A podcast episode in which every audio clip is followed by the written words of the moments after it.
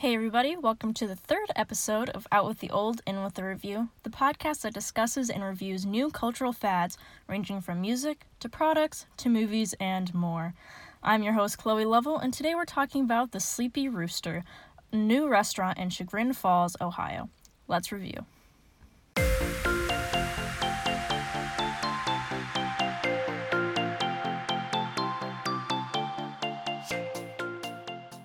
A little bit of background information about the Sleepy Rooster.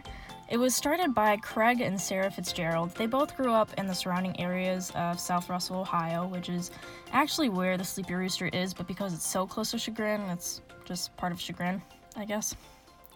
Um, all this information can be found on their website, uh, thesleepyrooster.com. Feel free to open up this website and follow along as I talk about it. It's really a neat website, in my opinion. Um, so on their Our Story page, it talks about how Craig went to Le Cordon Bleu Institute of Culinary Arts in Pittsburgh, Pennsylvania. And it's been his dream to open up his own restaurant. They started making the restaurant in late 2019, but, you know, COVID happened, so they had to wait to open. But then they finally got it open January 19th of this year, and uh, looks like by their Facebook page, they've been doing pretty well. They've even been listed as one of the 33 vital Cleveland breakfast spots worth getting out of bed for by the Cleveland Scene magazine. So that's pretty cool. They're actually pretty popular in the area as well. I took a trip to Chagrin Falls with my friend this past weekend, and we got multiple recommendations to eat there. People said that they've heard really great things, they've been there, they really loved it, and I love food, particularly breakfast foods, and I figured, you know, why not? I'm down for food. And then I found out that it was like super, super new, and I was like, hey, I can use this for my podcast. So that was an additional incentive to going. So I haven't reviewed a restaurant before, but it was so much fun, like playing like the restaurant food critic that you see in like Gordon Ramsay shows, like the um, oh shoot, what's it called? Kitchen Nightmares. Oh my god, I love that show. It's a good show. But I don't know, I thought it was a lot of fun. I tried not to be obvious about it because my friend and I were sitting right at the food bar where the order up table is. Order up table? Like in, like in movies when like the chef puts an order up and they're like order up and they like ding the bell like that serving area there was like a serving area where they put the food and my friend and i were sitting right in front of it and that's the area where the waitresses congregate when they're not doing anything. So like they're always coming back and forth. And I didn't want to be openly criticizing the food and or recording myself in the restaurant like talking about this food and then them like hearing me give a crap review and then spitting in my drink or something. I don't know. Anyways, on to the uh, rating components that I decided to look at. So, the categories that I think every good restaurant should exceed at are having a good environment in the restaurant, which includes components like how sanitary the restaurant is, what the visuals and like the ambiance of the restaurant are, and audio aesthetics. The service of the waitresses, and now in these times, how they're handling COVID regulations and making sure people abide by those. And, you know, most importantly, the food. of the uh, establishment. So with this, I'm kind of just looking at um, the quality of the food, quantity of the food, varieties of food available, and the overall cost. So I'm actually going to be describing the plates of food that I tried. I had the the Craig's Benedict, uh, the traditional breakfast, and the biscuits and gravy meals plates plates. So I'll be discussing those a little bit later. But first, I'm going to start with the overall environment of the restaurant because I think, well, it's pretty much the first aspect of a restaurant that you notice, like when you first go in. You get a lot of cues about what the restaurant is like from the second you open the door, or sometimes even when you pull into the parking lot. Like for me, it was pulling into the lot because the parking lot was packed. There were people walking in and out of the restaurant, and I was honestly worried we weren't going to get a seat or we'd have to wait which is really the worst thing for me because I'm probably the most impatient person I know, especially when it comes to food. But when I opened the door almost every single table was full except for like one where the family had just walked out and the table just needed to be cleaned off. But other than like how packed it was, my first impression of the restaurant was modern farmhouse because of the interior design. A lot of objects were white, like the backs of the chairs were white, um, parts of the booze were white, but then the parts that weren't white had a wood finish. You could see the wood grains that stood out as like farmhouse. And like if you looked up modern farmhouse on Pinterest, you would essentially get the same vibe from this restaurant. A second thing that kind of screams modern farmhouse to me is the two back walls of the restaurant. If you look up the Sleepy Rooster, Chagrin Falls, Ohio on Google, it's one of the first pictures that pops up. You're looking from the door into the dining room and you see about like five tables set up, and then past that, you see the bar. And then where the bar is, it's about at the corner of the wall where like these two pattern walls are and these two walls like the one is like a brick wall and the other one has like a hexagon pattern on it and to me that like is the definition of modern farmhouse because you have the modern geometric pattern on the one side and then you have like the old school brick pattern on the other. So i think the owners did fairly well in utilizing natural light in the building. There's windows all along the top of the wall facing the parking lot. So like plenty of light is let in. There's also a lot of lights in the ceiling for both, you know, functionality, making sure you can see your food, but then for the aesthetics, like they have like the hanging lights that go like with the decor or whatever. So I think the overall lighting was really nice because sometimes natural light and ceiling lights can really clash and screw with the whole aesthetics of a place. Like one of my favorite coffee shops from back home, they have these huge floor to ceiling windows. So all this light is coming in, but then they have warm lights in the ceiling. So then you have this natural, like bright light clashing with warm orange toned light, and it just really screws with the place. The Sleepy Rooster did not do that, and I think it really brought the whole place together. So, another aspect of environment that I think is really important is clearing plates from the dining room. The Sleepy Rooster did this really well because I didn't really notice it at all but I've worked in a lot of restaurants growing up. From the time I was like 12, I, it was before then. It was way before then. Um, I've been working in and out of restaurants because my mom works in a lot of different restaurants. So, the restaurants that I've worked in usually leave plates out in these bins in the dining room, and then there are these busters or dishwashers who will come out, check to see if the bins are full, and if the bins are full, they'll carry them back to the kitchen to be washed in my opinion, these bins are an eyesore and they suck. I think it completely screws with the theme of the restaurant. Like it's it's an it's an eyesore. It they're they're terrible in my opinion. But the Sleepy Rooster did not do that. They would take the plates straight back to the kitchen. There weren't any bins out in the dining room to collect the plates. That was very aesthetically pleasing. Another addition, even after like the plates were taken, it wasn't really seen where they go. So like I'm sure they have a dishwashing station with a Hobart washing machine as washing English with a Hobart washing machine like most restaurants. But I like I couldn't even tell if they had one or not and this plays into audio. But like a Hobart machine is loud as shit. Like you if a restaurant has it, you will know because it's so loud like sitting in the dining room, you can hear like the dishwasher running. But I couldn't hear that in the Sleepy Rooster, which I thought was kind of weird and makes me question if they even have like a commercial dishwashing machine. I don't know, I thought that was kind of nice that like I couldn't hear it and that like I couldn't see that area. Maybe that sounds shitty, but like if I'm sitting in a dining room eating food, I don't want to see, you know, where they're washing dishes and clearing food off of used plates. Like watching that while I'm eating does not sound pleasing to me. So, another aspect with audio that I really liked is that they played music like lightly in the background as customers eat. And it's like this chill, like alternative indie music that has like a steady beat, so like REM or Chasing Cars. And it was just like really nice. Like some restaurants don't play music, and I think it can be like a real buzzkill because then I'm like listening to all these other people's conversations, and then I'm more focused on their conversations than I am like my food. Maybe that's just me. I don't know.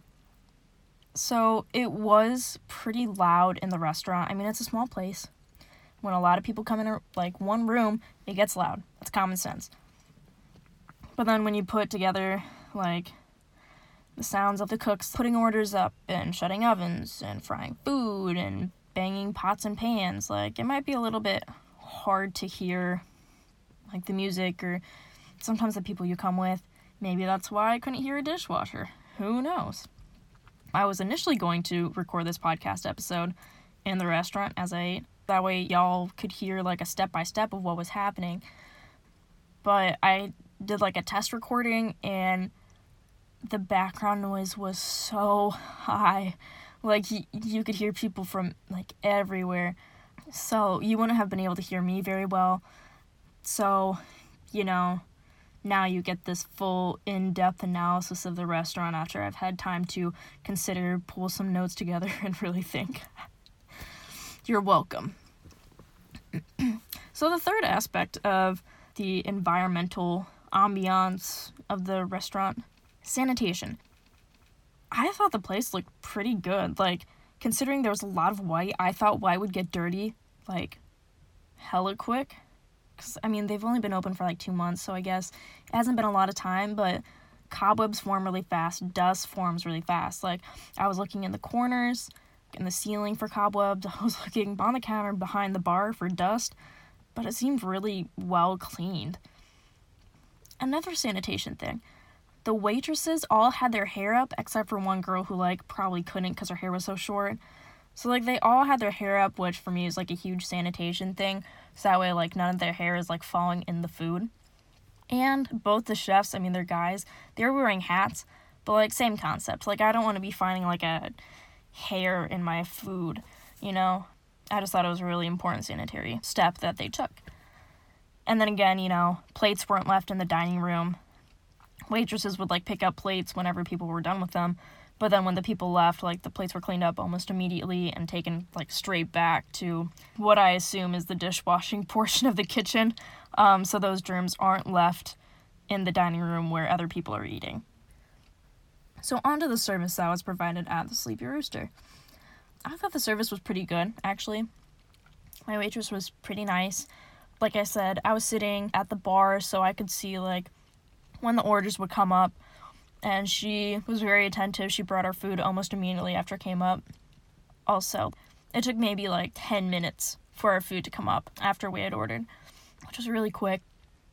And she was also attentive when I needed her to be attentive, but she let me eat in peace without being up my ass like some waitresses are. Like, you know, like when you're just like trying to eat and then after every two bites they come in and they're just like, How's everything tasting? Like, can I get you anything else? It's just like, No, just leave me alone.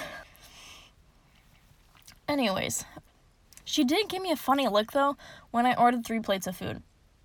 I mean, it's not the first time I've gotten a look like that. I'm a small girl, and I look like I can't eat three plates of food. So I guess it's warranted. But, like, yeah, I shouldn't really be upset. Like, I'm a tiny person. I, I probably shouldn't be eating three plates of food, but I do. I don't know. I'm like shrugging, and then I realize that, like, all you guys are getting is the audio. You can't see me shrug my shoulders. Anyways, moving on to the COVID measures taken in the restaurant. So, starting with the um, menu they're one of the restaurants where you have to use the QR code to get to the menu. So like there weren't physical copies like cycling through the restaurant. So that's good that they're not spreading germs that way. The waitresses and the cooks were wearing masks and actually wearing them properly. Like they didn't have like nobody had like the chin mask. Like you know you see those signs like in stores or whatever and they're just like the proper way to like wear a mask and then like it has like the do's and don'ts. And the don'ts it's like like giving these like ways of wearing a mask a funny name like the chin mask. The nose peeper where like the nose is sticking out like they're all wearing their mask properly, is what I'm trying to say here. I can't, I don't know how to judge whether they did like the social distancing thing well. There were only 13 tables in the place, mainly four tops, super spread apart. And then they had like six seats available at the bar, and like every two seats was like separated by another two seats to allow for social distancing. So I guess they did all right there. For a small place that was pretty busy, it wasn't so packed that you couldn't walk through the tables without rubbing up on somebody. Anyways, I guess there's a good use of social distancing, um, good use of online menus, proper mask use. So I would think that the place is pretty COVID friendly. So, the most important feature of a restaurant the food. So, as I said before, I had the Craig's Benedict, the traditional breakfast, and then the biscuits and gravy. So, starting with Craig's Benedict, funny pun because it's normally like Eggs Benedict, but the guy who made the restaurant is Craig, so they called it Craig's Benedict. That's a knee slapper. Anyways, so this stack, I guess, I can't really call it a sandwich because it has like all these layers. There's a biscuit on the bottom, a layer of avocado, sausage patties. You could also get it with like bacon or smoked salmon. And then you had like the poached egg and the hollandaise sauce on top. And then there was also like spinach kind of thrown in the stack and then all around the plate. Each like meal or order of those comes with like two of those stacks.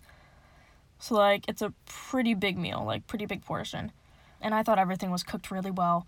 I thought it was a great combination. I never would have thought of that, I guess. Like that mix, like a biscuit, avocado, throw some meat on there. Like I never would have thought to put smoked salmon on there. You know? And then an egg and the sauce. So I thought that was interesting. I don't know actually how normal egg benedicts eggs benedict are. Maybe they normally come like that. I don't know. But, anyways, it was a really good combination. I thought the layers really complemented each other and gave the stack a really good flavor. It's definitely a messy plate with poached egg and the hollandaise sauce. So, trying to get like every layer plus the egg when it runs and the hollandaise sauce is kind of tough, but overall, it's, it's really worth it. The plate cost $13 and I'm I'm a cheap bitch, so like paying thirteen dollars for a plate was a struggle, but I think it's it's doable. I think it was worth the food. And then I also want to point out that this plate looks like something that a judge would be served on a cooking show.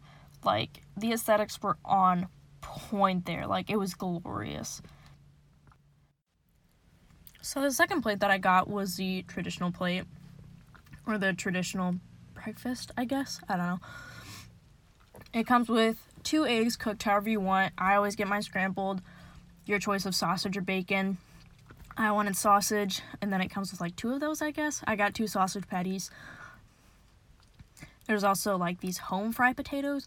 On the menu, they call them crispy twice cooked potatoes. And I don't know, that just sounds weird to me, so I just call them home fries. And then you get two pieces of toast. So it's a really big meal. So starting with the eggs, I thought they're actually pretty good. They were fluffy and soft. They weren't overcooked like some places make them. And I don't know, I might be weird. I put salt and pepper or ketchup on my eggs whenever I make them just to add a little bit of extra flavor. But I tried the eggs without any of this stuff first, and they were pretty good on their own. The potatoes were pretty good too, but they used a lot of coarse salt on part of them so like if I got a bite that had way too much salt on it, I would just pick up a bite of eggs just to compensate. I thought the sausage patties were actually pretty thin, and then it made the outer edges not quite burnt but crispy. So I wasn't a huge fan of that, but the inner part was pretty juicy and full of flavor. And then the toast that came with the meal. Those pieces were thick as hell, and we're talking like an inch thick. Like, dead ass, no cap. For sure, the thickest piece of toast I've ever had. It made the bread part of the toast not as crunchy as I would have liked, but like the crust was pretty on point. And almost had the consistency of like Texas toast garlic bread. If anybody knows what I'm talking about there. Anyways, not as crunchy as I wanted, but still edible. This plate cost $10, which I think was pretty reasonable. It's full of food, like the eggs, the toast, the potatoes, and then the sausage patties. Like each section took up a fourth of the plate. They were equally balanced, good portion, plate was full. It was good. So for the last plate that I tried, it was the biscuits and gravy. There were the two biscuits, and these are just like square biscuits, I don't know. They were covered in gravy. You could get mushroom gravy, but I wanted sausage, so I got sausage gravy. I do kind of want to try the mushroom gravy because I've never had that before and it sounds interesting. But this plate comes with the home fries or the twice cooked potatoes. Um, I thought portion size was actually pretty good. Like the biscuits and gravy took up half the plate, and then the other half was completely covered in the potatoes. Looking more like at the gravy, I thought it was pretty creamy. It wasn't like watery or thin, um, which I really liked. But because it's creamy, this makes the meal a lot more filling, and then it keeps the biscuits from absorbing too much of the gravy. Because uh, when that happens, the biscuits just get soggy, and then it's just gross. I do think that the the gravy was a bit salty, but not too much where I couldn't eat it. It also wasn't super spicy. Sometimes some places will really like throw in the sausage and like the pepper flakes, and I am not a spice person, can't handle spice. So like this was a really good gravy for me. I didn't mind that the gravy came on the biscuits, but I know some people might not like that. So it might be more beneficial for the restaurant to put like the gravy on the side in a bowl. But I don't know if it's worth the effort for the restaurant. I don't know. Up to them. This plate costs $10 which I think is reasonable. I mean, the whole plate is filled with food and it's pretty fresh. So, just to recap, all of their plates are fairly big meals, big portions, fairly filling. I actually took a little bit home with me in a takeout box, which, fun fact, their takeout boxes, they're made of paper. They weren't styrofoam or like plastic, they were paper. Like, way to save the earth. Like, yes. Anyways, I thought the food combinations were really good as well. They're not perfect, but they're definitely flavorful. And it's good quality food for affordable prices. That's something that I really noticed within the first like few bites. I was like, wow, this is cheap and it doesn't taste like garbage. I do wish that I would have tried a few different plates from different sections on the menu. On their menu, they have like a breakfast section. Um, this thing called toast, which I don't actually know what that means because it's not just toast, it's like actual meals. But then there's also uh, a lunch section and a rooster favorites section, and then some sides. So if I go back, I would definitely try the hanky panky in the toast section. It has uh, chorizo, goat cheese from the Mackenzie Creamery in town, and fig preserves and that comes with a simple salad. So I don't know, maybe the toasts are actually like toast and then this is just what comes on it. I'm not sure. I'll have to go back and see. If I could choose something from the lunch to look at, I would try the grilled PB&J because I've never had one. I've always wanted to try one. And that's only like $8, so like why not? And then I feel like I, I should have tried the Rooster favorites, um, but it was also like 10 in the morning, and I was like, you know, I really just want some breakfast food. So I got breakfast food. But the Rooster favorites are country fried steak, which is country fried ribeye with gravy and crispy potatoes. And then they have the fried chicken on a biscuit. Oh, that's a funny concept. And then you can choose either like sweet, ranch, spicy, or gravy flavors which sounds kind of gross, but I guess that's also something that I need to try. So, just some last minute thoughts or just random thoughts that I have about this restaurant. I think it's really cool how they get their ingredients for their food. They make a point to use ingredients from the area in their food. So, they don't just use the ingredients, but they advertise the ingredients on their website. Like they get their honey from the local apiary, which is David's apiary. Um, they get their eggs from the Harvest Bell farm, and then different produce from Sirna and Sons. And then they provide the links to those websites on their website. So like you can go and like see what that website is about. So like I think that's a super interesting feature. Like I haven't really seen that on another restaurant's website. It's possible that I have and I just haven't noticed it because I'm looking more in depth into this one. But I thought that was pretty cool. I will say though, I am curious how the Sleepy Rooster is going to do with the money and profit aspect of running a restaurant. They've only been running for about two months now, and it seems that they're going strong. You know, the hype is still there for the restaurant, they're always busy. I'm nervous though that they're putting out too much than they're taking in. So, like, they're spending money on local products, and local products tend to be more expensive than ingredients from like chain places. They're serving these really great sized portions of food for pretty cheap prices. And they're hiring a, a lot of help. Like there's there's 13 tables and 6 bar seats available currently. When I walked in there, there were 7 waitresses. When I was a waitress at a restaurant about this size, I was waiting on more than 13 tables by myself. There was me, one cook, and one bartender. And we would like we would run the place on our own the bartender would just keep the bar, and I had like 14 or 15 tables. And they weren't just four tops. So I really think that they could have less waitresses working right now, and that would save them money. But I don't know. I mean, if it's working out for them, good for them. I hope they last a while and don't go out of business or they don't have to raise prices. But, you know, only time's gonna tell. So, considering the various components of the Sleepy Rooster, like the visual and audio ambiance and overall environment, the COVID 19 measures taken to make the restaurant safe, um, the attentive service and quality food, I would give the Sleepy Rooster a 7.6 out of 10. I'm really hoping more restaurants start opening up with the end of COVID because this was so much fun to review. Like, I would totally love to do this again. Plus, you know, the food is pretty good. So, thanks for listening to this episode of Out with the Old and with the review over the Sleepy Rooster restaurant in Chagrin Falls. If you have a suggestion on what I should review next, drop a comment, record a message, or send an email my way at inwiththereview at gmail.com. So I'm Chloe Lovell. We'll see you next time.